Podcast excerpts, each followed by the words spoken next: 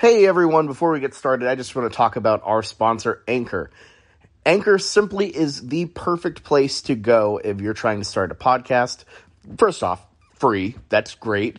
But there are creation tools that allow you to record and edit your podcast right from your phone or computer. Super easy to use, super intuitive. Uh, and then once you have that edited, Anchor will distribute your podcast for you so it can be heard on Spotify, Apple Podcast, and so many more places uh, where you listen to podcasts. And when they're distributed, you can start making money from your podcast right away, no minimum listen- listenership. Start getting that Anchor money. It's everything you need to make a podcast in one spot. So what are you waiting for? Download the free Anchor app or go to anchor.fm right now to get started. Now, the Schooner Pod. Quarterback draw all the way. Design draw, yeah. Why not? Look at him go. You're not going to catch him. That's why Kyler Murray is the best player in college football.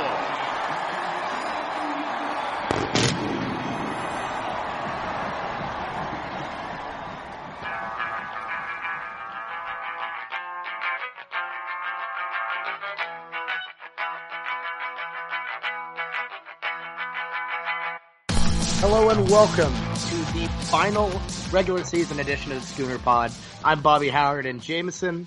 Feel like we're in Groundhog Day or something. This just keeps repeating. I another week, another awful defensive performance, and frankly, honestly, I'm a little tired of it. I I, I, I say we'll, we'll pull pull a little page out of Ruffin McNeill's playbook and Fido forget on and forgetting. I, I forgot his thing. It's We're- forget we're- some we're drive on. Want to know every single week. Want to know every single week. So, James, let's just touch a little bit on the Kansas game. Um, we usually go into long-winded rants about how bad things are, but what what what kind of were your first initial thoughts of this? Uh, I never thought that OU would get to the point where we'd boo our own team, but we started to do that on Saturday. That firing a coach in the midseason is one embarrassment. Whenever you start to begin to boo your own team, that's a second. I mean, Oklahoma is a pretty. I mean, we're we get a little crazy with our when we go off on rants, but we're never like a Philadelphia Eagle or something where we'll boo our own team because we're doing bad. We usually kind of stick with them and then just talk trash behind their backs. But during the game, that that really threw me off. Yeah, it was the first time I've heard boo birds at uh, Owen Field since the infamous Mike Stoops uh, having ten guy ten yards off on uh, Baylor in 2014. Yes. Um, it's it, they the boo birds come out super rare with OU and the Thunder and OSU. We're people in Oklahoma just aren't booing ty- the booing type. But honestly, against Kansas, I think I think everyone just kind of lost it. Yeah, I mean, it's Kansas. Uh, we know their reputation. Obviously, they're doing a little bit better this season, and but we cannot give them any prep because they got they lost to Nicholls. I mean, I don't care if they've started to do better. This team lost Nicholls. It's it's pathetic, and they're playing with a coach that is fired. So I I don't know. It was just it's it's an inexcuse. I, I know there are two sides of this coin. Uh, I, I'm somewhere in the middle. I know a lot of people are furious about how bad it was, and a lot of people are just like, "Hey, we won. Let's move on." You're not being a real fan if you aren't like happy about the win. I'm like, no, I can be like okay with the win, but I I think it's I I think you got to be critical of of how bad this defense played, or else you're just not being a realist. Well, absolutely. And I'm at the point where it's just kind of I really I make fun of it, but I'm at that point where it's just kind of survive and advance stage.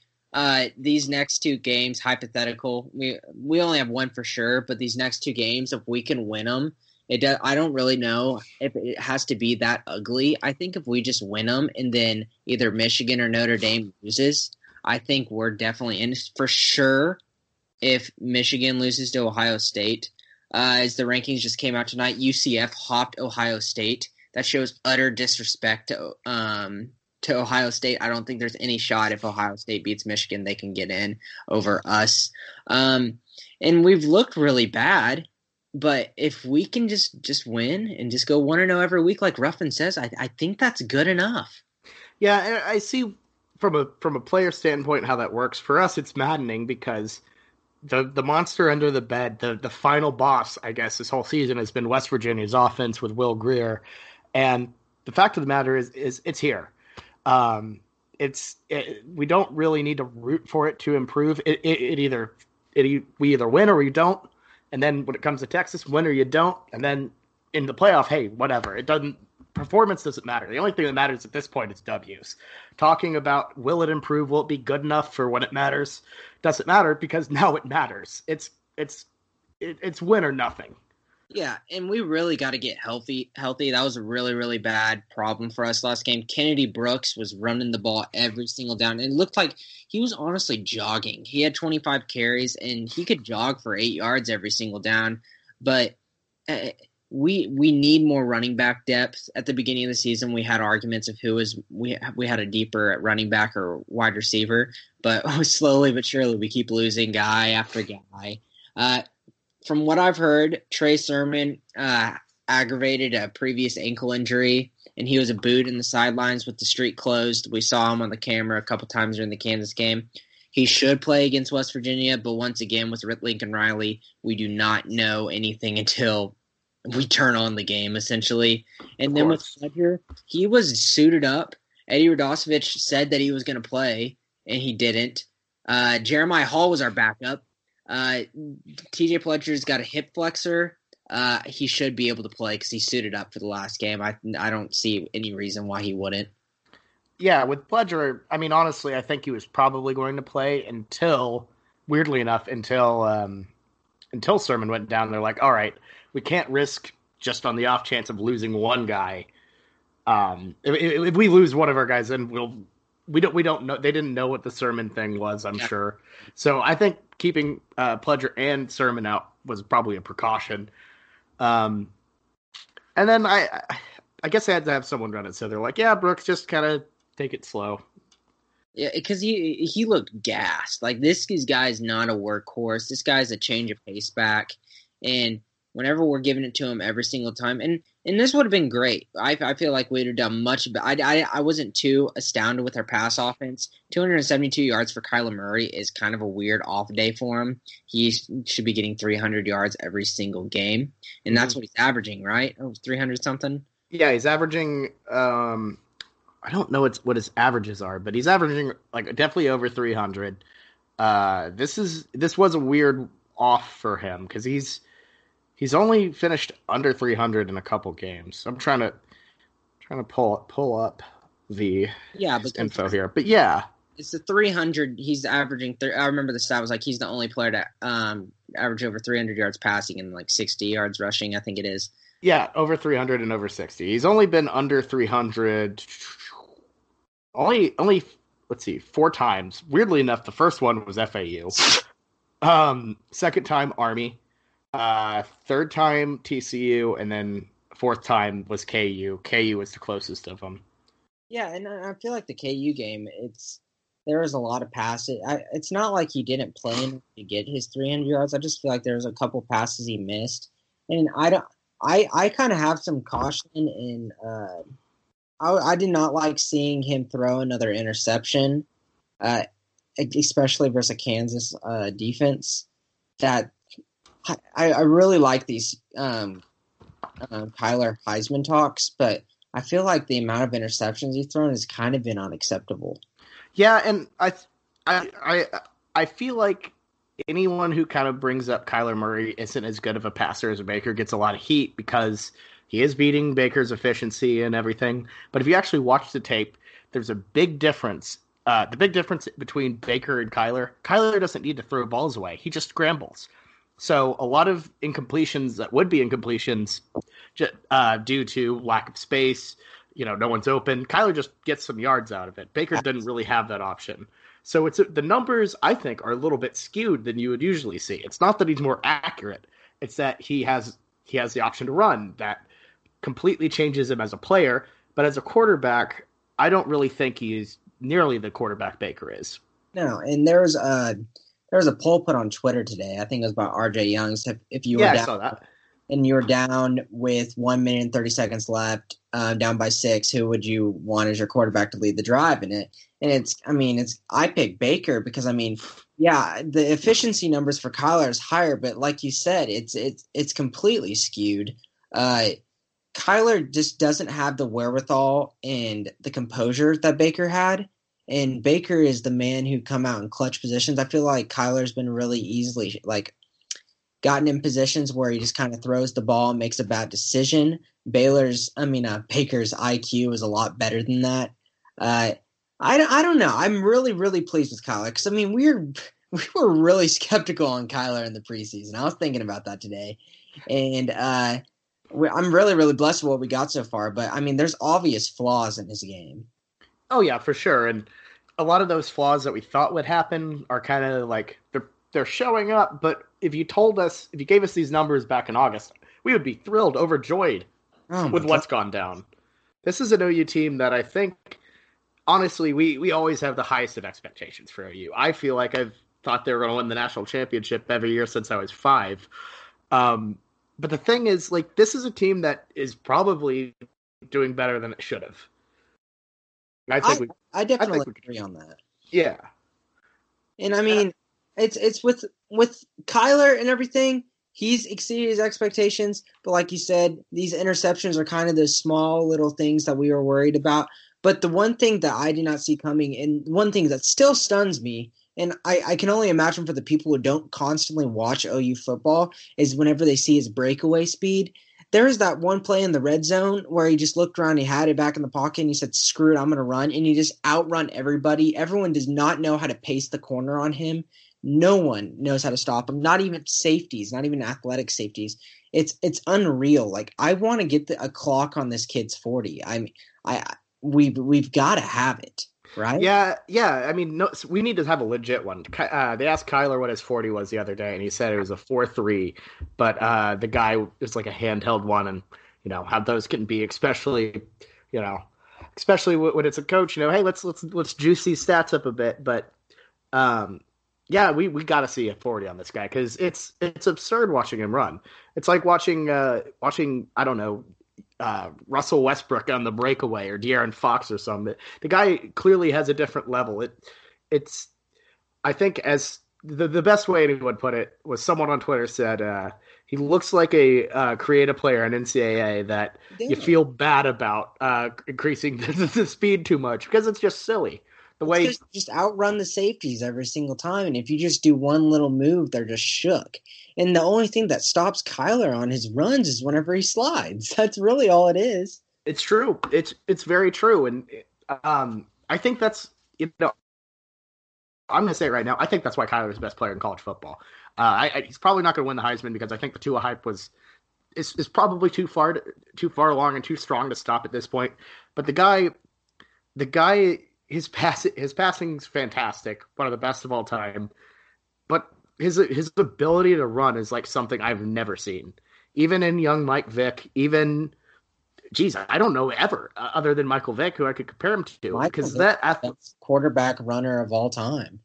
Well, yeah, I'm I'm just talking purely, you know, college wise, and he was him and definitely was not nearly as hyped as he was at the Atlanta Falcons, but it was still there. But this this amount of hype, I feel like it's kind of caught on late. But now, uh, whenever we had the announcer say that he was the best player in college football, like we're getting some steam rolling here. Like like I actually think that Kyler Heisman is actually getting some legitimacy here. I don't think it's going to happen either because the back to back thing's kind of weird. And Tua truly is playing better than Kyler. But Kyler does have the potential to do better. Kyler just had a lot of hiccups. And if Kyler would have beat Texas, I've, I yeah. don't think there's any doubt in my mind that he would be neck and neck 50 50. But right now, you got to give Tua, at least after last week, 80 20, 75 25. Yeah, and I, I think that's that's the biggest part is Tua has kind of slowed down a bit. Kyler, his production, I don't think it's dipped at all. If you really look at it, I mean, the interceptions are a little up, up but other than that, the guy the guy's putting up some serious numbers. Um, I don't know. We, we would be pretty I, I don't think we would be as bad as people think we would be without him, but I definitely think we would we would not be talking about the playoffs right now, and definitely not be talking about a fourth straight Big Twelve title. Yeah, I completely agree. I we've got to be very blessed as Sooners fans. I understand that there's a lot of havoc with our defense right now. Uh, I'm sure there's a lot of Mike Stoops naysayers that are wishing him back. Oh, I, I saw a meme where it's like, "You miss me now." I'm like, "No, you're the reason why we're in this predicament in the first place." Yeah, yeah, he yeah, he was a, a huge part in putting this into play. And it's sort of like, oh, maybe Mike Stoops was the one guy that was keeping this all together, and now it's just all going to crap. No, it was because we started off with Mike Stoops as our head honcho, and we all worked together to create a defense. And now we fire him in the middle of the season, and we're scrambling, and we're still trying to use what we what he put in place. That's what it is. We need to get a new guy in. I I'm hearing a whole bunch of uh, rumblings about Peter Golding. Yeah, that's the name I've heard a lot. All over the place.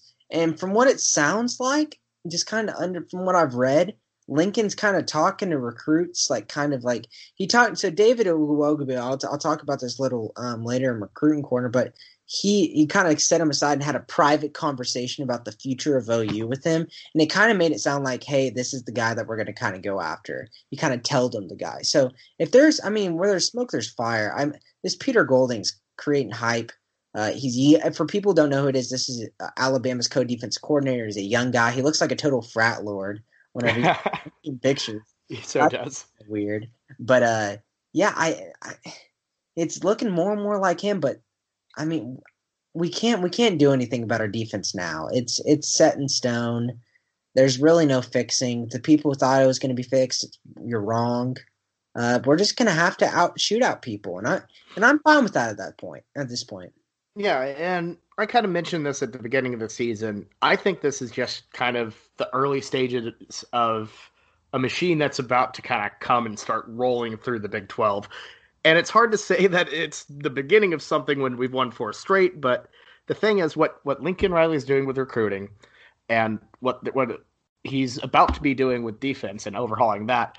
I think if you can get the defense to at least an average level um, and keep these offensive recruiting, the, the offensive recruiting, and the just recruiting in general as high as it's been, if you can keep that rolling, this is a team that is going to win national championships with an S.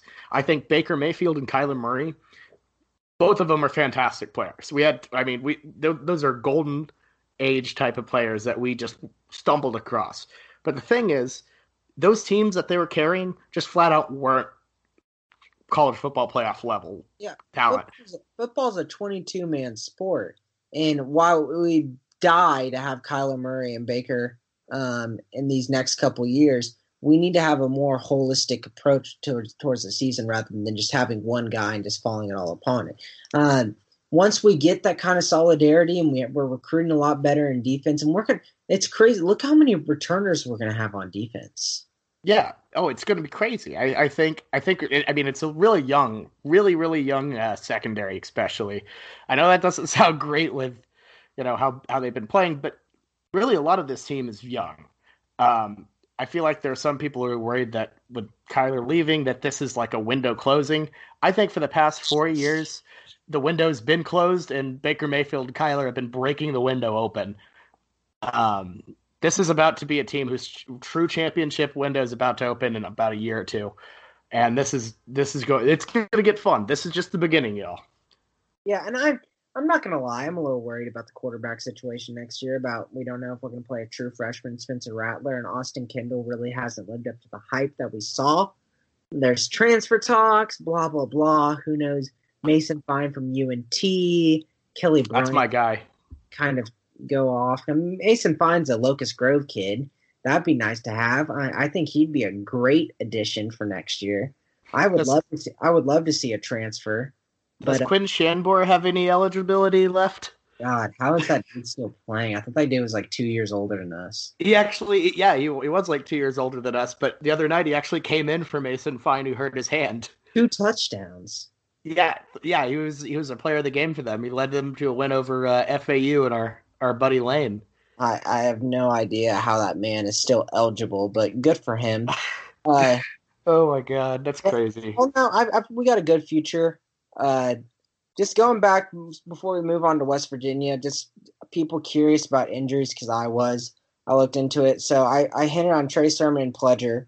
Justin Broiles had a really scary injury at the end of the um, near the end of the game last week and uh, it's designated as an upper body injury that is really, really vague. Uh, but it's he's gonna be he's gonna be a concussion protocol, and he's not gonna play next week. I wouldn't be surprised if he's out for the season because that looked something very very serious. The man was walking on the sides of his feet. He said he was Hmm. okay on Twitter and everything, and he was talking, and that's a good sign. But th- there's something motor wasn't going on right. They, that's that's a two week concussion if we're lucky. Uh, I don't really like that. Neville Gallimore, uh, lower body injury. He was on the street clothes. He should be available for next game. Mark Jackson was in street clothes last game. He should be good. Jordan Parker, uh, we don't. I from what people are saying, from what I've read, it's not looking like he's going to be able to play next week. Uh, it's been our, our safety situation situation's been really weird, anyways. But I feel like we've kind of really set in with Barnes at the safety and then Buki at the other one. So um, without uh, having Broiles at the nickel, it's going to be really interesting. We saw a lot of Patrick Fields came in a little bit, and then a lot of Delarrius Turner-Yell too. So I would expect to see more Delarrius Turner-Yell with Jordan Parker and Justin Broiles hurt, and see more Buki move into the nickel as well. I really Yeah. what I've seen from Turner-Yell. Yeah, uh, Turner Turner-Yell has been getting a lot of burn recently, and I've really really liked how he's looked. Whatever It's he 'cause gets in. he's He's, he's going for the. He's he's tr- he's one of the few guys on the team who's putting his head down. Really wants to go make a hit and make a tackle. Yeah, and, and aggression is is very much what we need as we go into West Virginia. Um, well, really, that's kind of that's kind of all the thoughts I have. You know, for Kansas in the past of this. Well, it's it's OU talks about championship November. It's it's this is really championship November now. Like Kansas, OSU, TAC, whatever. This is what they're talking about. Let's buckle down, dive a little bit into the West Virginia game. Um, obviously, not the huge game that we thought we would have um, g- coming in with OS with West Virginia taking that loss to uh, the Cowboys in Stillwater last week, but uh, they're still a, very scary team. Jameson, what's what are your um, what are your thoughts on how West Virginia looked in Stillwater and if this is a team that we should expect to see? I don't know, kind of look res- looking resurgent. All in all, I mean, I still thought they looked pretty good. I just think OSU played a great game, aside from Corn Dog throwing two picks, but he still had five touchdowns. I mean, Corn Dog's looking better and better as the season goes. Uh, and that's just credit to OSU system. I feel like OSU always does really well in offense, and West Virginia's defense is suspect. Uh, I understand OU's offense can tear apart almost any single defense, but uh, we're going to have some holes. It's going to be a shootout. Uh, take the over. The over has been the the over under on this has just been run so quickly, and it's it's going crazy. Uh, It's at like 84 right now. yeah, but it started like way lower than that, like when it opened, and eh, I I don't know why, but uh, bet on the over. West Virginia's defense ain't- there, but once again, every single game, I'm going to go look at the star wide receivers and see what their heights are. David Sills is six four, and who I think actually is going to get more looks on us is Gary Jennings. He's six two. He's the other really really good wide receiver. I really like what I've seen from Gary Jennings this year, Bobby. Uh, I think he's a stud, and I think he's really kind of overshadowed by Sills because Sills was that preseason All American name coming into the season. Sills hasn't lived up to the hype as much. He's still really good, but I really like Jennings. Yeah, uh, that's the thing. Is I think I, I would agree with you. I think Jennings probably is the better receiver uh, this year. Sills, he's a se- uh, he has the whole senior boost and the name recognition boost, but the guy's numbers are down and his targets are down. But if you look at if you look at um, Sills's, I guess highest, uh, oh, what I'm trying to look at, uh, biggest reception of each game. He he's been known to kind of leak out a bit for these big 20 yards or uh, 20 30 yard catches. So he's he's still his Grier's go kind of go to, but I would look I, I would definitely I don't know. I, I don't think I don't think he's going to be the one to burn us this time. Yeah, and West Virginia is kind of they're they threw the ball 48 um, times last time, but they still ran the ball. They gave their number one running back 21 carries versus OSU, so it's going to be more of a balanced attack.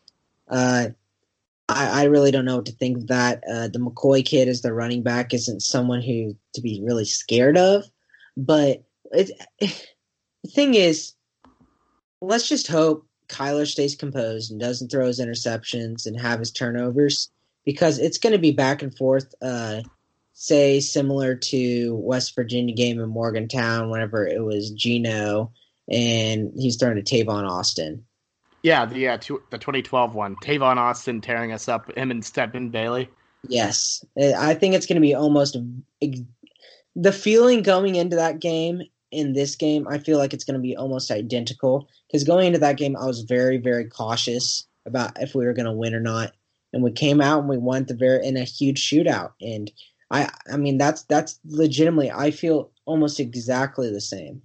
Yeah, this is going to be a last man, you know, last man with the ball win situation. Um, I, it, it, I mean, people strap in. It's going to be intense, especially because I feel like this Kennedy McKoy kid. Um, not only did he do great on the ground, but he can really kind of leak out there, catch catch some balls, really make life hell for the defense. Kind of reminded me of uh, Pooka Williams for Kansas last year. Now, it's weird that I'm warning you about a guy being like a Kansas running back, but that guy had a career day on on us, and I really think that I really really think this Kenny McKoy kid can just absolutely to- torch us. But I wouldn't I wouldn't really look at him to be kind of the guy to worry about. Um, the thing is, Will Grier, their quarterback, Heisman candidate, et cetera, et cetera. Not only does he have you know the tools, but he has the guts. The guy, the guy simply just can really get get the ball down the field, win a game for you when you, you really need to honestly, they should have beat OSU. It was they had an awful clock management decision. Let about nine seconds run off the clock after a first down. Wasted two, two just just wasted two uh, uh, timeouts. Yeah, I, I have no idea why didn't they call that timeout earlier, and they just let the, let the clock run. I I don't know, man. It it's it's rough, and I, I think I think a big key advantage OU has is coaching. I don't think Dana Holgorsen's a great coach. Yeah, and I think Dana Holgorsen, especially whenever he plays OSU, it's kind of just that that monkey on his back that you really can't buck off too much. It's it kind of lets the passion get to him. And Lincoln Riley, uh, my God, I mean, you got to say he's the best coach in college football at this point by how, how much hype he's getting. Uh, yeah. And Dana Holgorsen, he's a great coach. Don't get me wrong. It's just he definitely has his flaws. Of course. And I think a lot of his flaws come down to game management. And while Lincoln isn't exactly some sort of master game manager. He's had some questionable play call decisions when it comes down late. I still he, the guy the guy has a is just at a completely different level level from Dana, and I, I trust him. Uh, we don't we haven't seen a ton of close games uh, with with him at the helm, but with that being said, I think I think that it's going to work out fine. I'm a, I'm a I I think OU has a real shot at winning this one. It's just it's really just going to be a coin flip to, to see who doesn't make mistakes. What which let me clarify that. Which offense doesn't make mistakes? We know both defenses are going to make tons of them. Which offense doesn't turn the ball over is going to win the game. And that's so scary from an OU standpoint because we're horrible at forcing turnovers, and Kyler has been very well known to force um, get turnovers in big time games. So are we going to turn the script? We've been looking for a turn of the script the whole season. I keep saying, "Oh, I feel like we're going to get a big turnover this game. I feel like we're going to get big special teams this game." We need a big turnover or a big special teams play this game if we are going to win. That is simple as that. I'm going to put that in stone. If we do not get one of those two, if we do not get a long punt or a blocked punt, something like that, we're, we're not going to win this would be a big time for Beamer Ball to uh, come into play. We we had a pretty big, know, speaking of last week, we had a pretty big, um, pretty big blocked punt or block. Yeah, that was a blocked punt, right? Yeah, blocked punt for a touchdown, um, and some pretty nice returns. I feel like the returning game has kind of gotten some you know heat to it. It seems like it's it's we're we're just long overdue for for a big special teams punt return or kick return touchdown, and it'd be just very nice to have it here. Yeah, we definitely need something we, for momentum's sake, especially being on the road. That's going to be tough. Uh, Morgantown is an electric environment. It's someplace I've always wanted to go. It's going to be a great time for all Sooner fans that go there, and I'm really jealous. Yeah, yeah. So honestly, same here. I I'm having some major FOMO this first game I won't be at in person, which is you know for like first world problems or whatever, but still, the FOMO is going to be for real. Um, yeah, no, that's that's the thing is I, I think the thing the thing is you haven't seen from OU recently is there's just no. That sounds like such a lame argument, but there's no swagger. Like the defense doesn't have this look that it usually does whenever it needs to win big games, and that's been the thing that has always gotten the edge against West Virginia since they've been in the Big 12. OU is 6 and 0 against them, and every time you see OU comes out with this fired up edge, they look like they own them because they do. And they are I think they're they're 3 and 0 in Morgantown. Um, they're coming in they're coming in again. Uh, they they they got they got to look confident but not full like full of themselves. They they they they really got to bring this edge that we haven't seen much at all this season. Yeah. Especially defensively. Well, I got a question for you, Bobby. Does the look good, play good argument come in with these jerseys? I think it does. I I don't know why. I I I have bad uh, like always a bad feeling whenever they break them out, except against West Virginia, because for some reason they can't beat us in it. We're I think also undefeated whenever we play them in uh in the Rough Rider unis. So if if they go, they need to break out the cream cream uh cream cream crimson with the uh, uh white white helmets, white jerseys, uh red pants or something like that. Because Oh yeah. I don't know that that's that out or that um combination they wore against uh against them with the Baker game in the snow. That Uh, that that is was- it right there. That was beautiful. Oh yeah. So I I, I don't know. I, I'm confident, but not. I don't know. I'm I'm not sure at all. I It's it's de- definitely a coin flip, like you said. yeah, because I think they I think I think OU flat out wants to win, but also hell, West Virginia does too. It's it's for the Big 12 championship. It's a Big 12 semifinal. Yep, and Texas is in a semifinal match with Kansas. Yeah, and oh my gosh, wouldn't it be wouldn't it be the funniest thing ever for Texas to lose to Kansas? if, if Kansas if Kansas wins, we're going no matter what to the Big Twelve championship. yeah, so really you want uh, you want Kansas to win, but man, man, it, mainly because it would be I don't think Texas could recover from that. I think they just got to disband the program if they lose to Kansas in their one chance to be quote unquote back. Oh my god, that would Yeah, be Terminator would have to get some. Yeah, he's gonna get. He already getting a bad enough bad rap right now, but I mean, he'd have to get a little bit more. Yeah, well, I don't know. They Kansas has that Mad Hatter magic now, so Oh, I love it. I'm so ready to see that next season. You see, his, uh, do you see his uh, recording of him trying to talk at the post game? Did we already talk about this? I I no, I don't think we did. Where they they asked him about his uh, offensive style, he started talking about community uh, so outreach. was going, uh, uh, yeah, uh, and he just legitimately had no idea what to say. He ended the clip with saying, "I'm having a heartfelt." You're having a heartfelt what? What? What do you? What is a heartfelt? he legitimately was lost for words and just said, "I'm gonna act like I'm emotional here." Oh, jeez, it's it's what that's going to be a disaster, I think. But I think it's just going to be like a Charlie Weis 2.0 type move. I don't I don't see him doing They, much. they, they had to try something different, so good for them. Yeah, good for Kansas. Good for good for KU. So, all right, well that that's all I have for the preview. Jameson, uh, let's take a little trip to the 'Cruitin corner. You got anything good for us this week? Uh, not really, not really too much from uh, the Kansas weekend. We had a couple visitors, no one really too significant to talk about. There's this guy named Mirren Cunningham. We offered him. He's a 2019 JUCO offensive lineman. He's looking to decide in early December. Uh, ma- mainly, we made the decision because Tremonda Moore's release. Tremonda Moore, we've been having talks for him with him for a while, and he's wanting he was wanting a transfer, and he I guess he broke some rule, and that's we decided we just cut ties with him. But now we have an extra scholarship that we need an offensive line, especially with the question marks of Cody Ford and Bobby. If we don't know if we're going to get them back, uh, so we need to offer another tackle. So he's our guy. Uh, he's nothing special, just a three star, kind of just place filler, last last case resort, you know.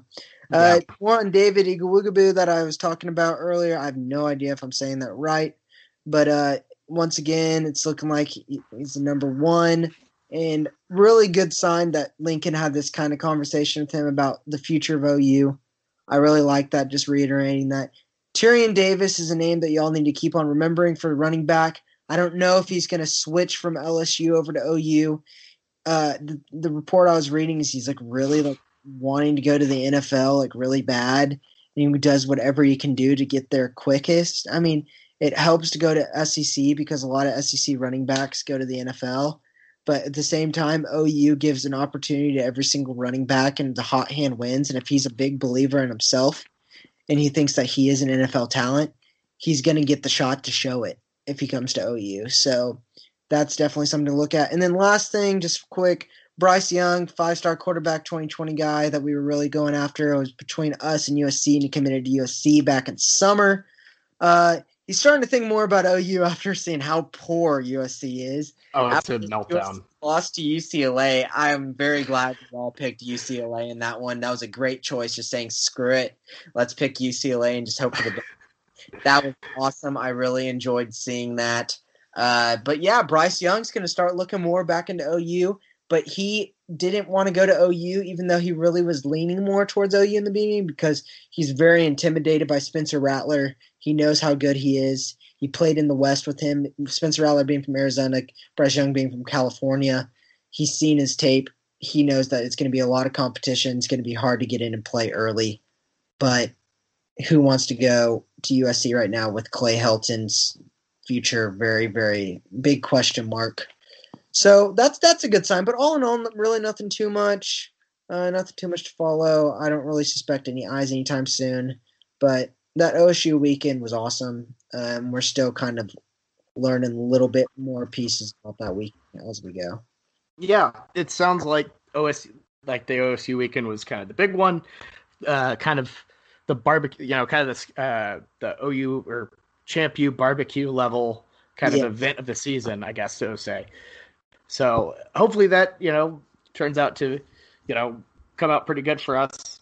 So all right, um, I don't know. I think I'm ready to dive into the picks. We got a pretty interesting week, kind of rivalry week, I guess. This is the last big one before the uh, conference championship. So let's let's dig in. First off, we have probably the biggest rivalry of them all, and probably the biggest game. Honestly, we have uh, here on out when it comes to the playoff picture. Number four, Michigan at number ten, Ohio State. The Wolverines are favored by four in the horseshoe. Um, Jameson, what do you think about this? So this is this is a tough one. Watching Michigan on Saturday made me double like start double thinking them. I, I mean, I I've heard like Tyler's talking about in our group text that that people Michigan fans um, are really kind of down on them.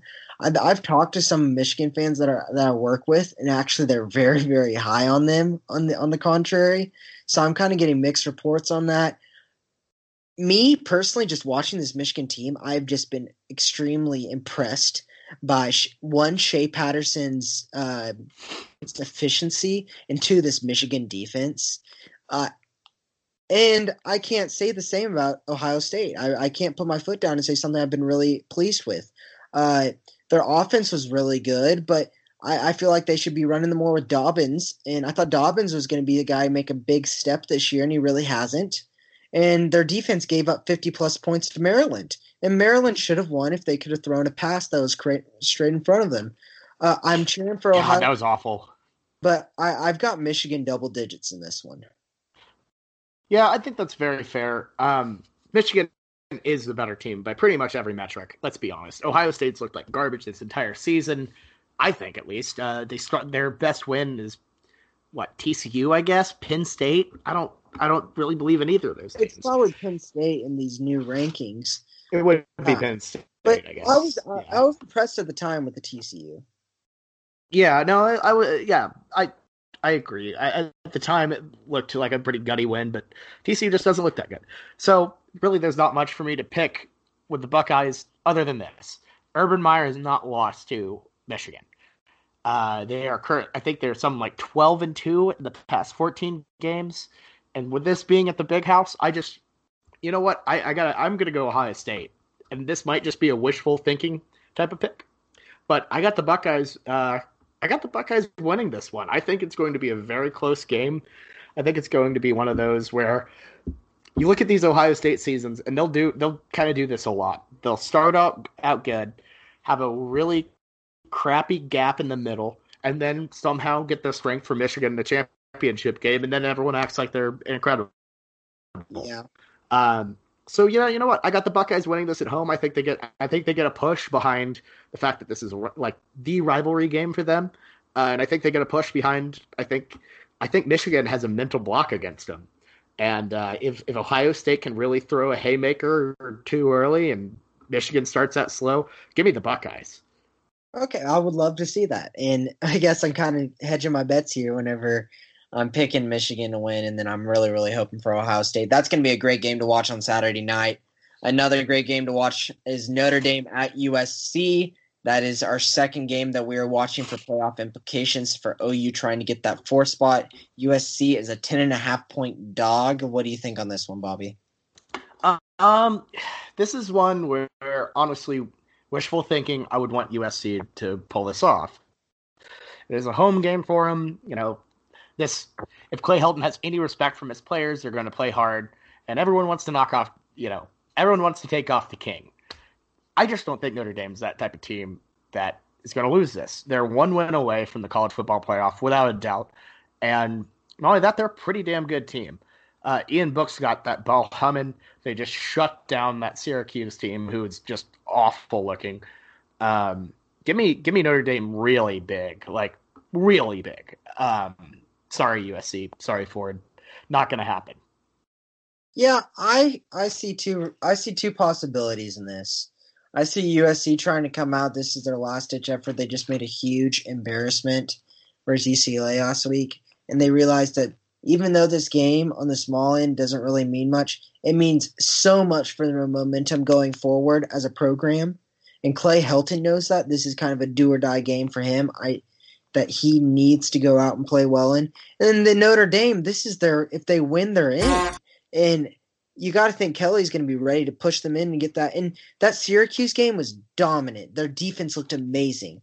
It sucked that Dungey got hurt right at the beginning. That was such a fluke, weird event that happened, and they had to bring in some guy named DeVito. I, I didn't think Danny DeVito was going to be a good quarterback for Syracuse, but no, oh my gosh, atrocious. Syracuse was lucky to even score three points. Uh, but so, but I could see Notre Dame blowing out, but I could see USC kind of keeping it just close from afar. They've got talent there, you know. There's something there, and if they can get fired up, they can keep it within shooting distance. Notre Dame had some plays in Syracuse where on offense they kind of didn't look too dominant and they kind of falter out, but they had so many opportunities because their defense was completely dominating. Give me USC plus ten and a half and a backdoor cover. This is too hard of a game for me to pick. I say USC loses by ten, backdoor touchdown. That's I think that's fair. I tell you though, that DeVito guy looked like he was playing with a stomach full of rum ham. Oh my! Pretty bad. Yeah, God, he probably blinded just the same. Golly, Yeah. horrible. It was awful. Well, next up we got the weirdest neutral site game, annual one, uh, probably of all time, between two just I don't even know what to think of either of these guy either of these teams. Baylor versus Texas Tech at AT and T Stadium. The Red Raiders are favored by six and a half. This is just a. I don't, I don't know what to do with this. This is gross. Jameson, have any? Do you have any idea about this? Well, I thought Texas Tech had some good momentum until last week, and they lost to K State. After after that, I do not know anything what's going on in the Big Twelve. I feel like Texas Tech was one of the more teams I could kind of get a read on and kind of figure things out with them. No, not after that. Uh, Baylor's put up fights, but then they looked absolutely like crap versus TCU last week. Uh, Completely flat. them- Six points. they they gave that game completely to TCU. They had so many opportunities, so many turnovers, and that's why I'm picking Baylor in this one to cover plus six and a half. Baylor looked like they had the opportunity to win by double digits versus TCU last week and just didn't. Texas Tech losing to K State is a huge deflator.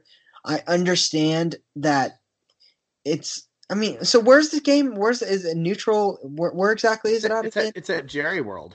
Yeah, like that's just so weird. If it was at Texas Tech in Lubbock, I'd feel more inclined to go towards Texas Tech here, but that's just too weird for me. I don't see Texas Tech buying in at all after last week. This just gonna be an ugly game. Give me Baylor plus six and a half.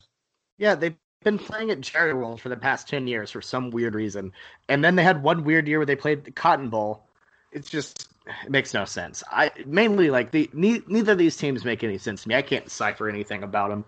They're they're a, a virtual Spider-Man meme of a a t- of this is a, a Spider-Man meme of a matchup. Both 5 and 6 overall, both just mediocre, having no idea what to go with them. Uh, I think I'm going to go with Baylor just off the fact that their starting that their starter Charlie Brewer is going to be in.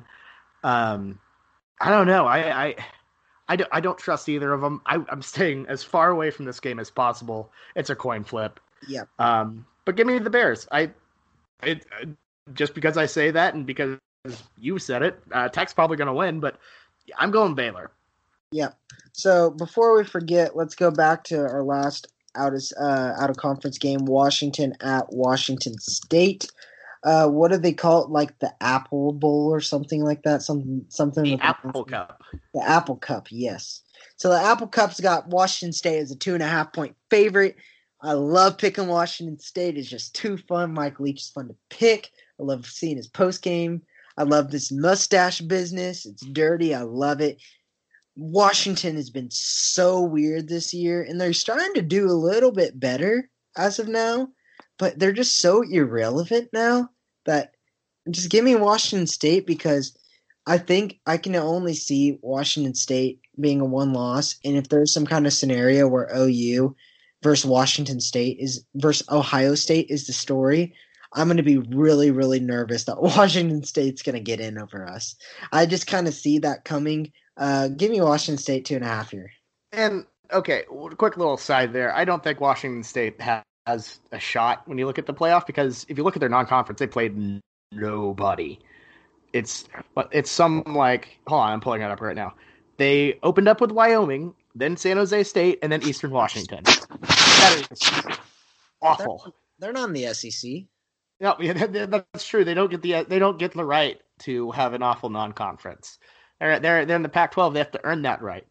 Um, so honestly, you know, I, I don't think Washington State's probably that much of a threat unless I don't know. It, it, it depends on how well they keep doing. If uh, Gardner Minshew keeps lighting it up, I don't know. I, I I don't think they have a chance. But let's just. I honestly, I don't think they'll get the chance. I'm going Washington here picking against uh, Washington State. Uh, little, I know that's weird. I know that's suicide, pretty much when, when it comes to you know your money. But you know what? I I, I just have a weird feeling the Huskies are going to pull off an upset here. There's been such a lack of drama. It's it's too quiet, and I just feel like if there's any going to be any drama, the bar line is going to be Washington taking off Washington State on the road.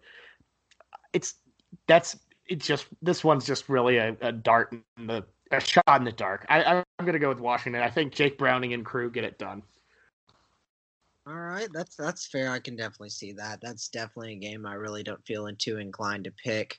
The yeah. most confident I felt as far as my Michigan line. Uh, but next up is another wonderful line that is just so easy to pick because they have my favorite team, K State at Iowa State. K State is a 13 and a half point dog on the road. I already know what you're going to pick, but let's hear it. Kansas State. What? I'm going with Kansas State. I have a weird feeling about this Farmageddon here. This that's what they call the rivalry. Iowa State just uh, they were this close and things fell apart for them against Texas. I think they're going to come out flat here. Uh, Kansas State sneakily just sneakily gets this one. I don't I just have a feeling that K State, you know, they're they're go, they're just going out with a bit of a bang here. I I I think they they they get a win here and somehow I can't believe I'm saying this somehow will be bowl eligible. Kansas State just somehow actually no they wouldn't be bowl eligible because they're not going to win, but I think they're going to try to get to be bowl eligible. Come out short. But Iowa State has nothing to play for. They're playing Drake on Saturday, and I and I'm not talking about you know like a concert or thing. They're they're playing a terrible team. They have nothing to play for that really matters. You know, I think they have a bit of a letdown game here. So give me Kansas State to cover. Yeah, um, I I can see that. Uh, just a little aside before we go on. Uh, TCU, Iowa State. Uh, well, Iowa State's already there. So um, TCU, OSU just got their bowl eligible, but TCU, K State, Texas Tech, Baylor are all fighting for bowl eligibility this weekend. And uh, I don't know. I just don't. I just don't see K State making a bowl. I, I I think Iowa State's definitely going to win. It's definitely by how much. Uh, I, I think I think they win by over fourteen. Uh, K State's just weird. I don't know how they beat Texas Tech week last week, but maybe it was weren't they at home? I'll, I'll give it to them. Yeah, they they were at home. They had the uh, Manhattan push, but this isn't Ames. Yeah, this is Ames, and Ames has been quite spooky this year. Uh, continuous spooky Ames. Uh, I've picked a g- different from you every single pick this far, so give me Iowa State. It's a 4 p.m. game. I can't tell if 4 p.m. is spooky. Oh Well, no, it's 6 p.m. It just that- adjusted. It's a night game. Oh, oh, Bobby, I'll give you an opportunity to change. it. Oh, I don't know. Oh, that's tough. You know what? I that's gross. I I'm sticking to my guns. I think Kansas State gets a really weird cover here. Be backdoor. I just think they get a weird, gross cover. Probably kind of like how Baylor covered. Okay, alrighty. I, I I'm going up. I'm I'm going against my favorite boys, but I just I just have a weird feeling that about Kansas State here. All right. I can tell you, you you legit feel bad for me here because you know I'm I'm making a, just a mistake, and I think I know I'm making one too. Kansas, Especially Iowa State are kind of both your boys, is the thing. Kansas State. I I feel like I always they were my boys early, and then I immediately turned on them. But I, I I feel like I feel like they got a little magic. They're going to try to win one for win one last uh, bowl game for Bill Snyder, and they'll come up short. But I think it's I think they're going to fight a lot harder than Iowa State does, and I think that is what uh, gives me the edge of picking the cover. Um, next up, we got OSU at TCU. Uh, Pokes are fa- favored by four and a half. Uh, Frogs have, have, have, have you know they they're showing life here. Uh, do you think they get a bowl? Excuse me. Do you think they get a uh, bowl eligibility here? No, they do not. The- I'm just pretty. sure. yeah to say it in. Spanish. No, uh, they were so lucky to win that Baylor game last week. Baylor just handed to it on a silver platter, and TCU tried to screw it up as much as they could. Uh, OSU, yeah, it's been kind of disappointing, but they're coming off a big win in West Virginia, and I just think that they're just going to throw the ball all over TCU. Uh, they're going to keep on riding on Tylan Wallace Biletnikoff campaign, which actually is looking somewhat legitimate, like it's going to happen. Uh, it's him. It's him versus Jeudy, the uh, wide receiver for Alabama. Pretty much. There's a third guy, but I don't think he's in it. And so it's pretty much Tylan Wallace versus Jeudy. Uh, Tylan Wallace is a beast. Cornelius is throwing the ball pretty decently. It's TCU. Does TCU even want to play a bowl game? I don't think they want to. Just just for the sake of the Big Twelve, we do not want to see TCU in a bowl game. Give me OSU minus four and a half. I don't want to be what Pac-12's bowl record was last year. Yeah, I, I get that. And see, the problem is it's going to be a mess anyways because we have currently four, five, and six teams, and one six and five team. So it's, I mean, the the bulk of the Big Twelve is just really gross at the moment. But that being said, I've just, I don't know. OSU is hard to figure out, so I'm going to go with once again the team that I think is going to fight harder. I think TCU covers this one. Oh I think it's going to be close. I'm losing my mind here. I'm going against all my strategies this season because I don't think the Big 12 makes sense. So I'm going. Eh, I'm, I don't think the Big 12 makes sense, for one. For two, I think there are a lot of teams that are fighting for something with something on the line with the other team. But there's not as much on the line, and they don't really care as much. So I'm going with TCU. I think they. I think they cover and get a win here. I think that's a sneaky one. But I, I got the frogs. I think the frogs are going to get it and sneak into I I don't know the Armed Forces Bowl I or something, which would be weird because that's a home game. But Oh God. Right. We- We've we said different every single time. Here's next one: Texas at Kansas up in Lawrence. Kansas is only 14 and a half point dogs. Uh, I don't know. Texas is weird, especially when it comes down to playing in Lawrence. Do you think there could be a catastrophe that happens again? as much as I hate to say it, no. I think I think Texas might struggle here, but I think they get they they definitely have a have a, at least a 17 point cover in them. Um, man, I this is a tempting one because I would love to pick Kansas to cover here. I gotta get I gotta go with Texas. I think Texas is gonna cover this one. Well, well, well, well. I hate to buy the Kansas hype, but guess what? I'm doing it. Kansas 14 and a half. And most of it, most of it's not. It's not because of Kansas. It's more because of Texas. This Ehlinger shoulder issue is just really weird, and I've just never really bought in too much with Buechele. Uh, I think, uh, give me Texas by 14 in a narrow one. I think this is going to be really kind of a weird, weird thing. I think it's going to be a low scoring game. I don't expect too much from Pooka like he did last game. But Kansas got this weird kind of fire recently. Like they seem to got some attitude. They got some dog in them. I, I guess they kind of fired up about this Les Miles uh, hire. Screw it. Kansas and Lawrence versus Texas is just something special. 14 and a half Kansas. I'm gonna use my swap a bit here and go with uh, Kansas as as well. Actually, I'm, I'm changing my mind. Um, yes. I think I think I think I don't know. I just have a feeling here that um, I just have a feeling here Texas. I think they're I think their Super Bowl is Iowa State. I think they're going to come out a little flat. Oh, Yeah. Jameson, I'm sorry to interrupt the podcast. I have breaking news. Um, TCU is currently losing to Lipscomb in basketball. oh, what do you know? What do you know? What is this? We're moving to talking basketball already. TCU is down nine to Lipscomb. Oh man. And who called it? Well, a year late, but still. Uh, in, in case you didn't know, Lipscomb is for some reason Jameson's favorite. Uh, I don't know what they are team.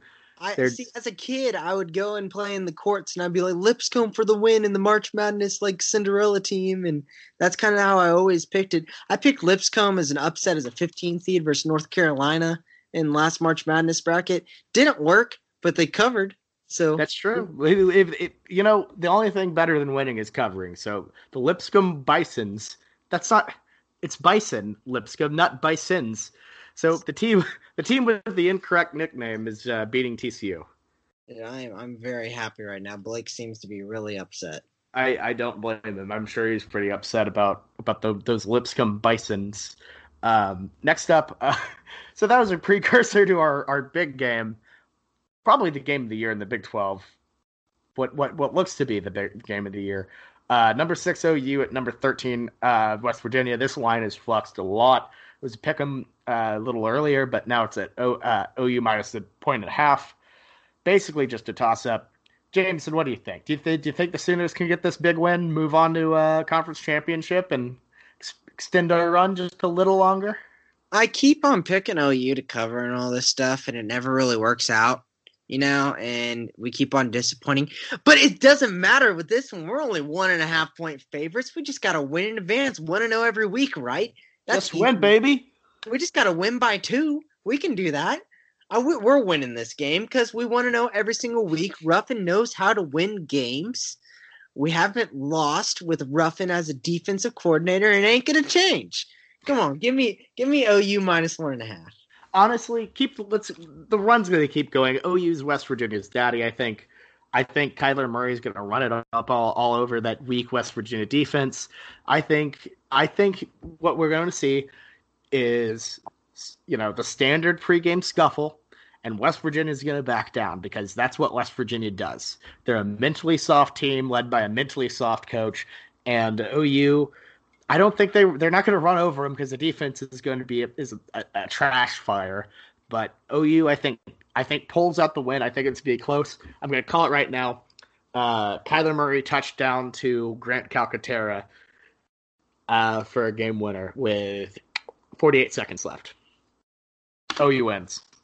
Forty-eight seconds. That's a lot of time left for West Virginia to go down. Yeah, that's a good point, but yeah, 48's a little much. That's okay. Uh, but yeah, that's the point. Got the Sooners. So that was uh, that's that's our slate. Um, well, basketball. Uh, not not a lot to talk about here, but we got got the big battle for Atlantis. Are you uh, planning to watch any Sooners while you eat some turkey?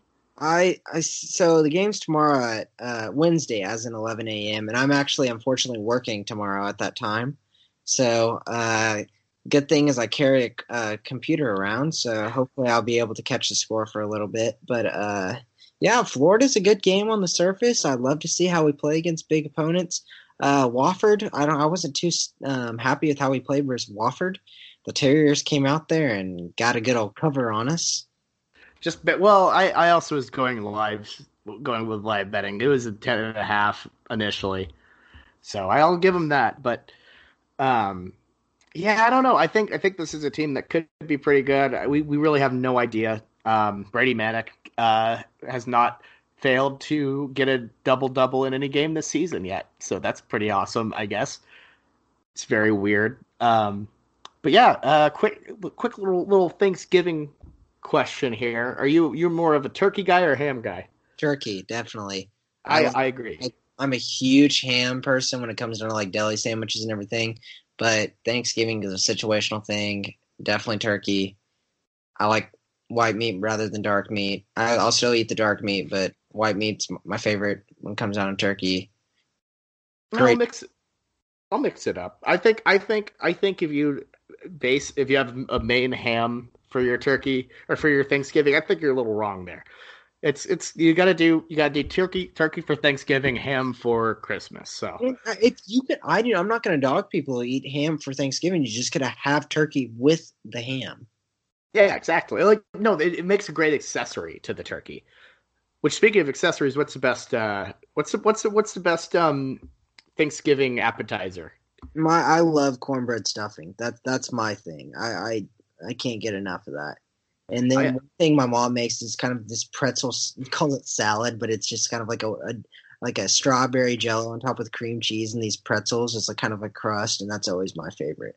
That's that's fair. My favorite is this uh, is this hash brown casserole, which is just it's really it's really kind of self-explanatory. It's you know hash browns, cheese, got all sorts of stuff in it. I don't really know. I I I, I eat it too quick to really um, observe the recipe, and I'm usually too distracted uh, when people are making it at dinner time to know what's in it. But it's it's I think it's it's my go-to when it when it comes to when it comes to appetizers. So um, yeah, that's our show for the week. Uh, thank you all for listening.